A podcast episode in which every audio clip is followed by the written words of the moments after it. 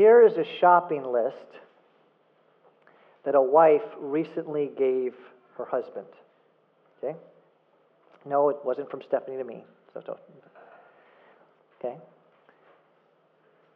Tell me, how do you think the husband interpreted this list? You know how he interpreted this list? He read those numbers as the quantity of what he was supposed to get. Do you think he interpreted it correctly? No, he did not. The wife simply meant to list the items numerically. They now have a lot of salt in their home.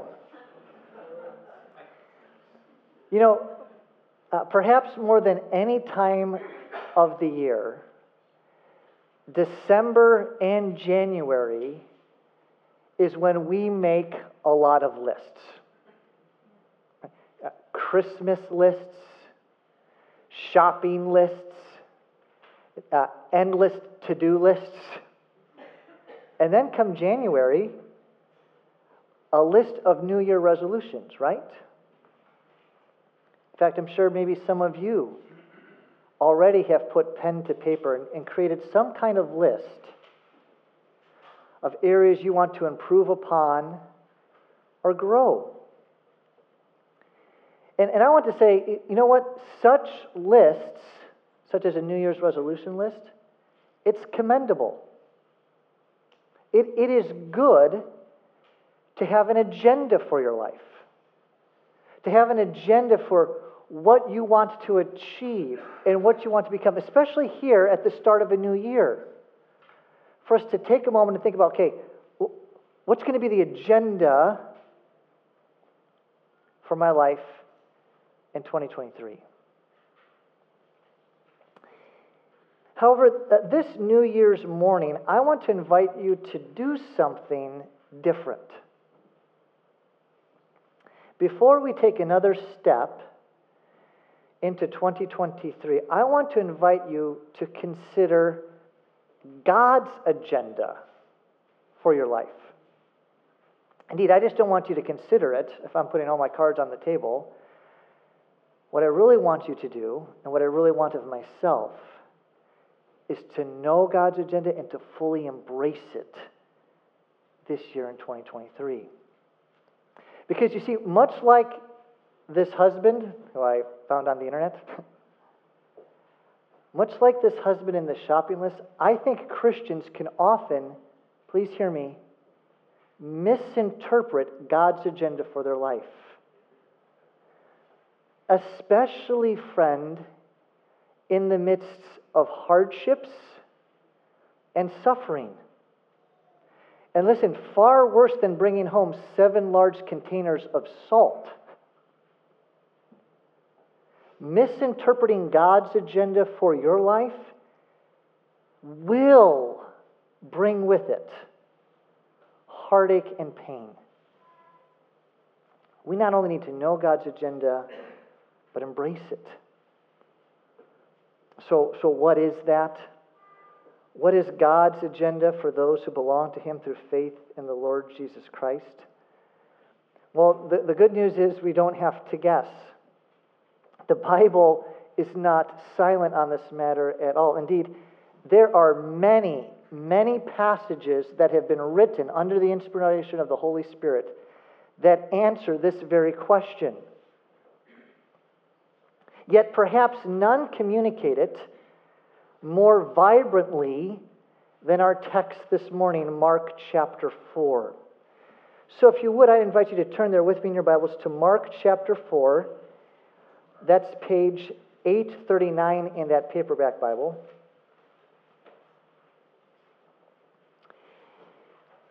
In Mark chapter 4, we find our Lord Jesus teaching a full day of teaching. He's teaching in parables, and many of the parables, almost all of them, have to do with hearing and obeying God's word. Well, at the end of a long day of teaching in Mark chapter 4, Jesus has been teaching all day in parables. Uh, Jesus invites his disciples to do something. He invites them to get in a boat with him and to go across to the other side. So you can imagine, I mean, after a long day of teaching, let's get in the boat, let's go to the other side. And it's in this boat that the Lord Jesus has one more important truth that he wants his disciples and us to learn. And I'm going to argue the truth we learn here in this passage, it's a truth that echoes all throughout the Bible. It's everywhere. Here we find God's agenda for your life and my life, especially in the midst of hardships. So please follow along in your copy of God's Word as I read Mark chapter 4, beginning in verse 35. And what I want you to do is uh, put yourself in the narrative. Really imagine what it's like to be there uh, with Jesus and the disciples. So we read this.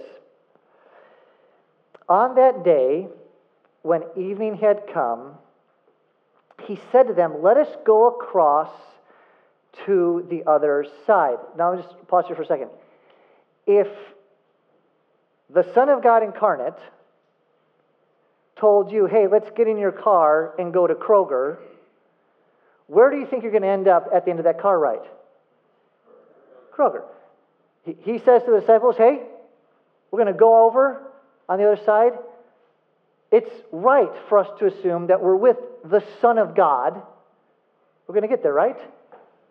Okay, let's just file that away. Next verse. And leaving the crowd, they took him with them in the boat just as he was, and other boats were with him. Now, what it means, just as he was, I understand that to mean just as he was after teaching all day. Talk to my kids.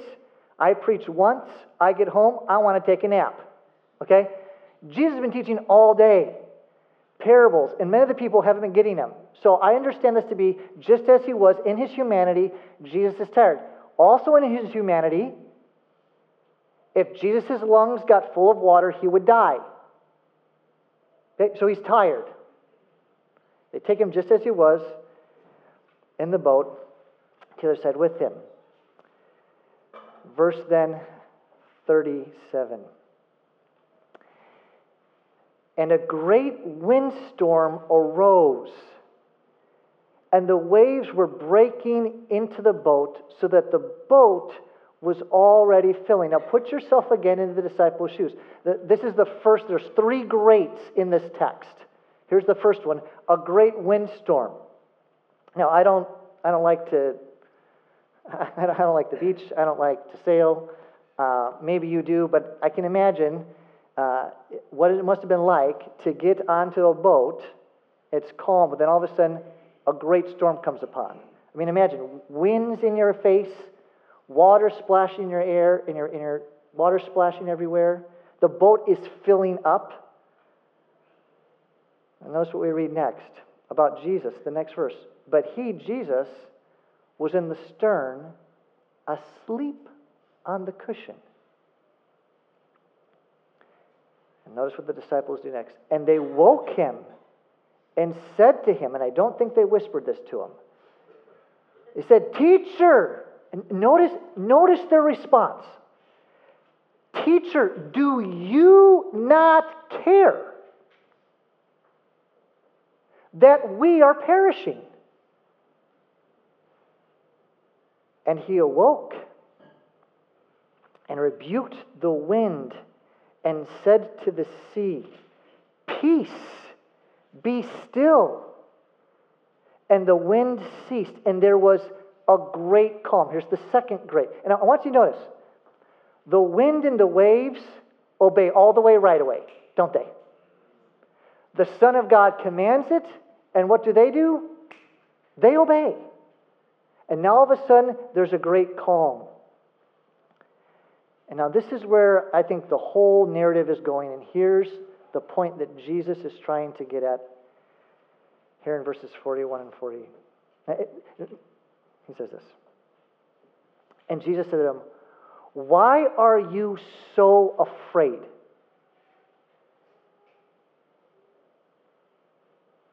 They almost just drowned it to death, drowned to death. And the Son of God says to them, Why are you so afraid? And then he says this Have you still no what? What do you say? Faith. Christ's concern for his disciples was what? Faith. And then in verse 41, here's the third great. And they were fear, filled with great fear and said one to another, Who then is this that even the wind and the sea obey him? This is God's good word. Amen. Amen. I don't want to unnecessarily bring up a controversial topic, but here it goes daylight savings. Can we talk about it? Day, daylight savings will begin in a couple of months on March 12th. That means no more pitch black, dark early nights at 5 p.m., right? Now, in addition to setting your clocks ahead one hour, what else are you supposed to do when daylight savings begins? Kim Leatherman. Give it up for Kim Leatherman. Our, our safety aficionado. That's right, Kim Leatherman. Thank you. As, as Kim Leatherman and all the fire departments will tell you, every time daylight savings begins and ends, you're to replace the batteries in your smoke detectors. So, so twice a year, you're supposed to replace the batteries in your smoke detector. It's to be a seasonal replacement. Well, Faith, I want to suggest to you that in our text this morning, Jesus is calling all Christians to make not a seasonal replacement, but a spiritual one. You know what that spiritual replacement is? It's this, and that He wants us to replace fear with faith. The disciples have fear. That's evident. And he rebukes them because he wants them to have what? Faith. And this I'm going to suggest is God's agenda for his people. He wants us as followers to replace our fear with faith, trust, confidence in him. In this passage, God's agenda is mediated through his Son, the Lord Jesus Christ. Jesus is the wonderful counselor, and in this text, he's counseling his disciples. And it's very clear what Jesus wants, isn't it? I mean, the point of the whole passage I want to suggest is in verse 41. The disciples want relief. They want relief from the storm, but what does Jesus want? What's God's agenda for his disciples in the storm? Jesus wants them not to doubt him. He wants them to trust him. And indeed, Jesus verbally confronts their lack of faith, does he not? As I said, the disciples have fear, he wants them to have faith. And to be clear, this is so important that you hear me when I say this. It is not that Jesus wants his disciples to trust him for what they want him to do. No, Jesus wants his disciples to trust him for what he said he was going to do. Very, very big difference. Like that husband in the grocery store list, friend, don't misunderstand this text. Don't misunderstand this passage to teach that if you believe hard enough, if you trust hard enough, if you believe long enough, God is going to give you what you want Him to give you. He's going to give me what I want. I just have to have faith. No, God's agenda for his disciples in this text and for us today is to replace our fear with faith. We're going to trust him for what he said he's going to do. We would deepen our trust in God and his word and entrust over to him our desires to replace our fear with faith. So here's the question I want us to consider this, this New Year's Day. How can we do this? And I hope you can see, and I'm going to hopefully tie it up for us in a moment here. Well, I've chosen this text to, to tie in with our theme for this year obeying in faith. We want to obey God, follow His commands, and to do so in faith, trusting Him. And I believe this text shows us how we can replace fear with the kind of faith that Christ desires. If you're going to do this, friend, then I'm going to suggest that you need to change your, think, your thinking in three areas. And here's the first. If we're going to have the kind of faith Christ wants of his disciples, the first area of thinking that you need to change is about storms. Look again at verses 34 through 38. So again, it's the end of the day. He says, And on that day, when the evening had come, he said to them, Let us go across to the other side. And leaving the crowd, they took him with him in the boat, just as he was. And notice, and other boats were with him. So, is their boat the only boat that's out there in the great storm? No. There are other boats experiencing the same thing. Important in a second here.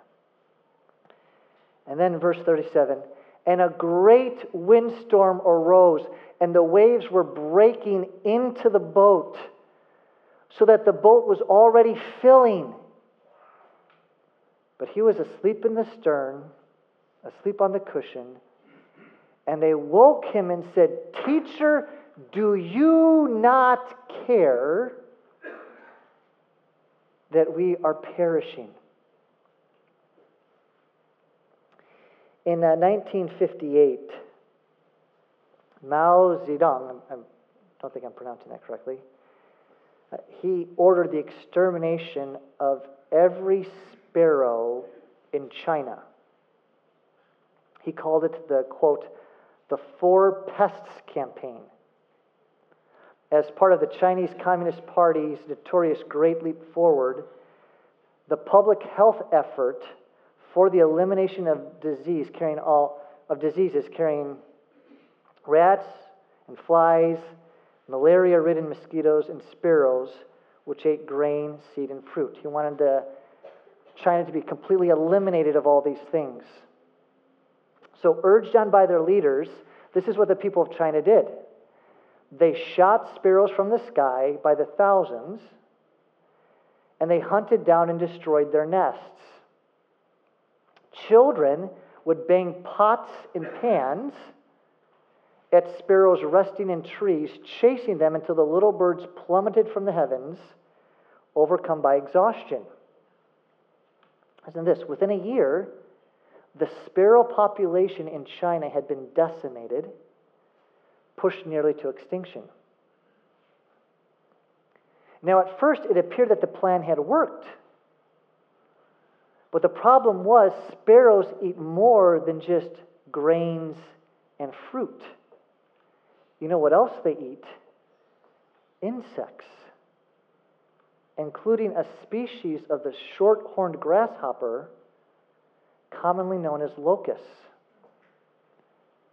And with their natural predator gone, you know what happened? The locust population skyrocketed, skyrocketed, and hordes of ravenous grasshoppers swept through the countryside. Listen to this devouring everything in their path and contributing significantly to the great Chinese famine. By 1961,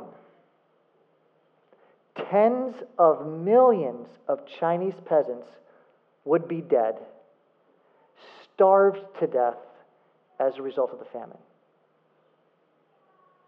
You see, as many people in China now state, they refer to those sparrows as, quote, the pests we need.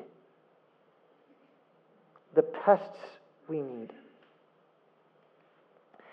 Faith, I want to suggest to you that in a very similar way, storms, hardships, trials of various kinds, as James says, they are the pests we need. For they do something far more important than kill locusts. You know what the storms of life do, friend? They reveal what is in our souls. They apply pressure and squeeze out what is inside of us. And why is that needed? It's needed, friend, please hear me. It's needed, Christian, so you and I can grow in Christ likeness. Storms reveal what we are truly treasuring in our heart. And notice, what's being squeezed out of the disciples' hearts in this storm? And unbelief. Faith, whose idea was it to get in the boat? And did Jesus not say, let us go across to the other side? And if the Son of God incarnate says, let's go to the other side, where do you think you're going to end up when that journey is over? The other side, right? And you know what? I bet the disciples thought they believed that in verse 35. Everything was sunny and calm. We're going to the other side. I believe they thought they did, but you know what? They didn't. They lacked faith. So the Son of God leads them into a storm to reveal their lack of faith. The storm was needed to squeeze that unbelief out of them so it could be revealed. What a gift. What a gift that storm was to the disciples. For without it, they would have had a weak, weak faith. You see, faith, if we're going to replace fear with faith, then we need to change our thinking about storms. Specifically, we must understand that they are from God for our good. I mean, this is writ large over the entire New Testament. As we're going to read through the New Testament this year as a church, you're going to see this over and over and over again.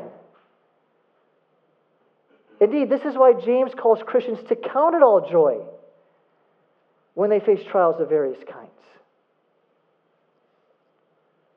So, so what would it look like for you in 2023 if you changed your thinking about storms? If you view them actually, no, they are the pests we need. I need them so that God can do his pruning work in my life. Well, you know what it would look like if you changed your thinking about storms? You'd stop grumbling and complaining in 2023.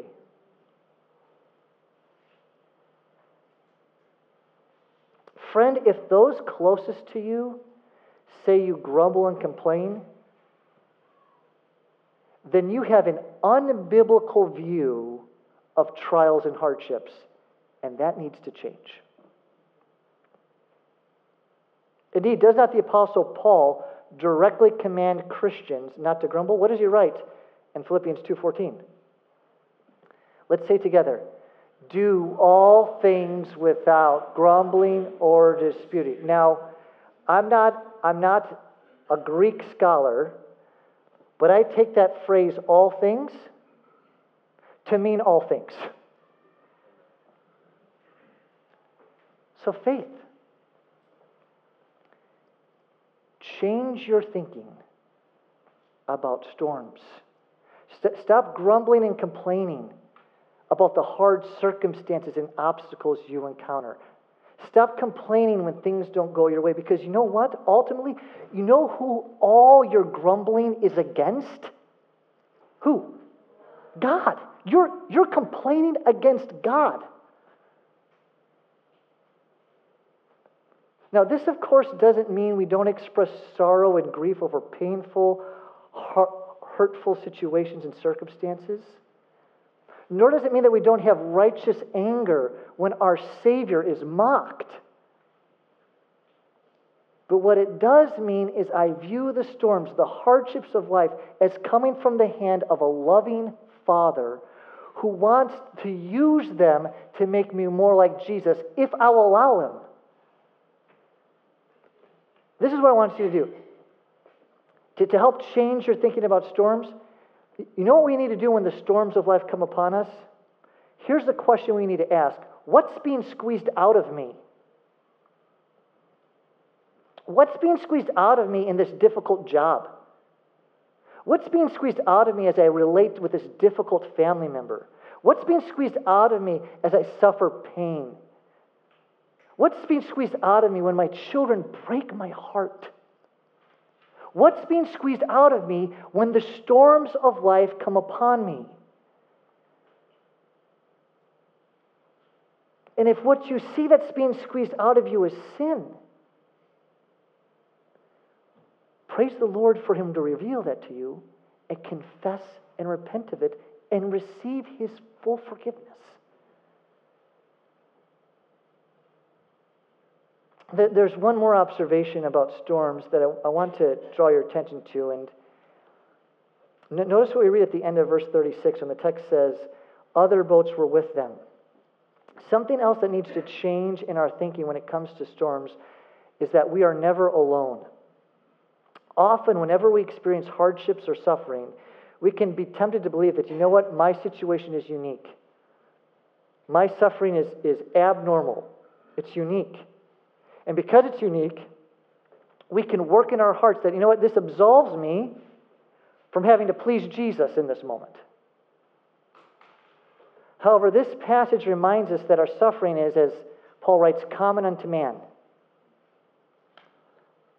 So, first, to replace fear with faith, we have to change our thinking about storms. But then, second, we need to change our thinking about God. Look at verses 38 and 39 again. I'm going to back up in verse 37. And a great windstorm arose, and the waves were breaking into the boat, so the boat was already filling. Their, their feet are wet, maybe up to their shins. It's dark. It's loud. There's lightning. Verse 38 But Jesus was in the stern, asleep on the cushion. And they woke him and said to him, Teacher, do you not care that we are perishing? Uh, we've, we've been meeting at Gingerwoods since day one.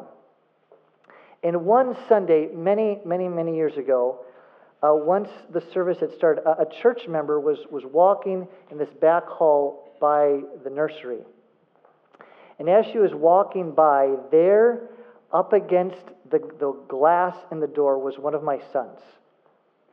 His face pushed up against the glass of the nursery door and with a distraught look on his face, as the woman was walking by, my son looked at her and said, Help me. Help me. And I, think it was Terry who might have mentioned that to me. And I don't know, I don't know which child it was, but she was walking by. There he is in the nursery room. He's like, Help me. now, in that moment, you know what my young son was thinking? He was thinking lots of things, no doubt. You know what he was thinking? One of them, what he was thinking was this. He was thinking, my dad doesn't love me because he put me here. Help me. Help me. Notice we see the same sentiment coming from the disciples in verse 39, don't we? For what do they say once they awake Jesus from his sleep? They say, Do you not care that we are perishing? And you know what's behind that statement? Doubt. Unbelief. They doubted that the Son of God actually loves and cares for them. And, Christian, do we not often think the same thing ourselves when going through a hardship or trial? When suffering, do we not think that, you know what? God doesn't care about me. He is not good. He is not powerful. And He is not wise. This is why I want to encourage us to change our thinking about God because of this. Listen to me. What the disciples thought about God when it was sunny and calm, they brought with them into the storm. And what is clear is they expect that care and love equals removing suffering. Care and love equals removing suffering. And friend, do we not think the same? God, remove that difficult spouse. Remove this, this miserable boss. Remove this painful condition. That, is that not what we understand to be care in our minds? You know, as, as your pastor, I know some of you are in a terrible storm right now. For some of you, that looks like intense physical pain. For others, it's a really hard or strained marriage. For others, it's unemployment or broken relationships. And, Christian, in the storm, ask yourself what do I think about God?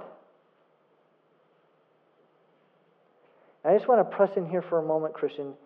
Do you believe that God does not care or love you? If, Christian, if, if this is what's kind of going through your mind as you look at your circumstances and you come to the conclusion that God doesn't love you, Scripture would, would call me to ask you this important question, and that is what do you believe God owes you? Seriously, what do you believe God owes you? Biblically, there's only one correct answer, and that is eternal judgment in hell for your sin. However, Christian, that's not what you've been given in Christ. Amen? Christian, on the cross, Christ has forever removed any doubt that he loves you. For he saved your soul for all eternity so you would have a resurrected body on a new heavens and a new earth for a gazillion, bazillion years. This is why Paul calls whatever we're going through this light momentary affliction. It does not compare to the eternal weight of glory that he has in store for us. Let me ask you, as we're reading this, this account in Mark chapter 4, doesn't it sound strangely familiar? Anyone? Ferris? Bueller? Anyone? Does, does this not sound, have we not heard it before? I have. You know what it sounds a lot like? Who? Jonah. In fact, I believe Mark intentionally, deliberately laid out this account using language that is parallel, if not almost identical, to the language of the famous Old Testament account of Jonah. I mean, just consider the similarities. Both Jesus and Jonah were in a boat, and both boats were overtaken by a storm. I mean, the descriptions of the storm are almost identical. Both Jesus and Jonah were asleep, and in both stories, the sailors, those in the boat, woke up the sleeper and said, We're going to die. And in both cases, there was a miraculous divine intervention and the sea was calmed. But that's not all. Furthermore, in both stories, notice the sailors then become even more terrified than they were before the storm was calmed. Remember, there's three greats in Mark? The last great is at the end. Two almost identical stories with just one difference. In the midst of the storm, Jonah said to the sailors, What? There's only one thing you can do. Throw me over. If I perish, you're going to live. Kill me so you can live. And they throw him overboard. Which doesn't happen in the story of Jesus. Or does it? I actually think Mark is showing that the stories are actually aren't actually different when you stand back and look at it with the rest of the story of Jesus in view. I, for example, consider what we read in Matthew. What does Jesus says? Jesus says, "One greater than Jonah is here," referring to himself. What Jesus meant was that he would be the one who would calm all storms and put an end to brokenness and death. And how did Jesus accomplish that? He accomplished it through the cross. On the cross, friend, please hear me. Jesus was thrown into the only storm that can actually sink us the storm of God's judgment. Whereas Jonah just took his own condemnation upon himself, what did Jesus Christ do? Steve articulated during communion. He, he took on our sin, He bore our sin, He became sin for us. So that through His death and resurrection, we would have forgiveness of sins and the hope of eternal life. Amen? Friend, please hear me. In light of such a great sacrifice, you can never say God doesn't love you. Furthermore, you know why you can also believe that God is wise and good and that He cares for you in the midst of storms? Because as this passage in Mark testifies in the rest of Scripture, please hear me, God is faithful to His promises. As the sovereign Lord who commands the wind and sea, He is faithful to His promise, Christian, that He will never leave you nor forsake you. Friend, no matter what storm you're going through, because of your union with Christ, Jesus is in the boat with you. Amen? What comfort! He's in the boat with you, and as sin and what's in your heart is being squeezed out of you through the storm, Jesus is right there to lovingly say, Friend, confess and repent of that. I forgive you.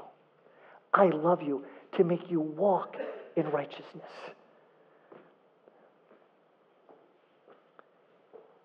Christian, do you need to change your thinking about God? But then finally, to replace fear with faith, you have to change your thinking about needs, what you think you need. Look at how it ends. Verses 40 through 41. And he said to them, Why are you so afraid? Have you still no faith? And they were filled with great fear and said one to another, Who then is this that even the wind and the sea obey him? Now, again, I just want you to consider for a moment what Jesus is doing in this text. Uh, imagine for a moment, uh, we, we had a scare once in, in our life. One of our sons, Daniel, almost drowned. Uh, Basil actually saved his life, so you owe Basil a lot. But, but um, I think that was, that, was, that was a terrifying moment for us. Terrifying. Imagine that the disciples were going through the same thing. They boat is full. They, they almost drown. And what does he ask them? He doesn't say, Oh, come here. It, it's not an arm of comfort. He looks at them and says, Why are you so afraid? What would come out of your soul if you almost died by drowning and Jesus asks you, Why are you so afraid? And then he adds, Have you still no faith? These are strong words. And I believe they press us to consider what is our greatest need. Uh, speaking of, of Daniel, my son Daniel, he loves fans. He loves fans. We got tons of fans. He's building humidifiers in our house. It's great. It's for the dry weather. And he, he recently purchased a small fan from the company called Vornado. And do you know what the tagline is? Do you know what the motto is for the company Vornado? It's this Comfort should be constant. That's their tagline. Comfort should be constant. Faith, I would submit to you that our default is that when we consider what our greatest need, I think it's this. We believe our greatest need is comfort.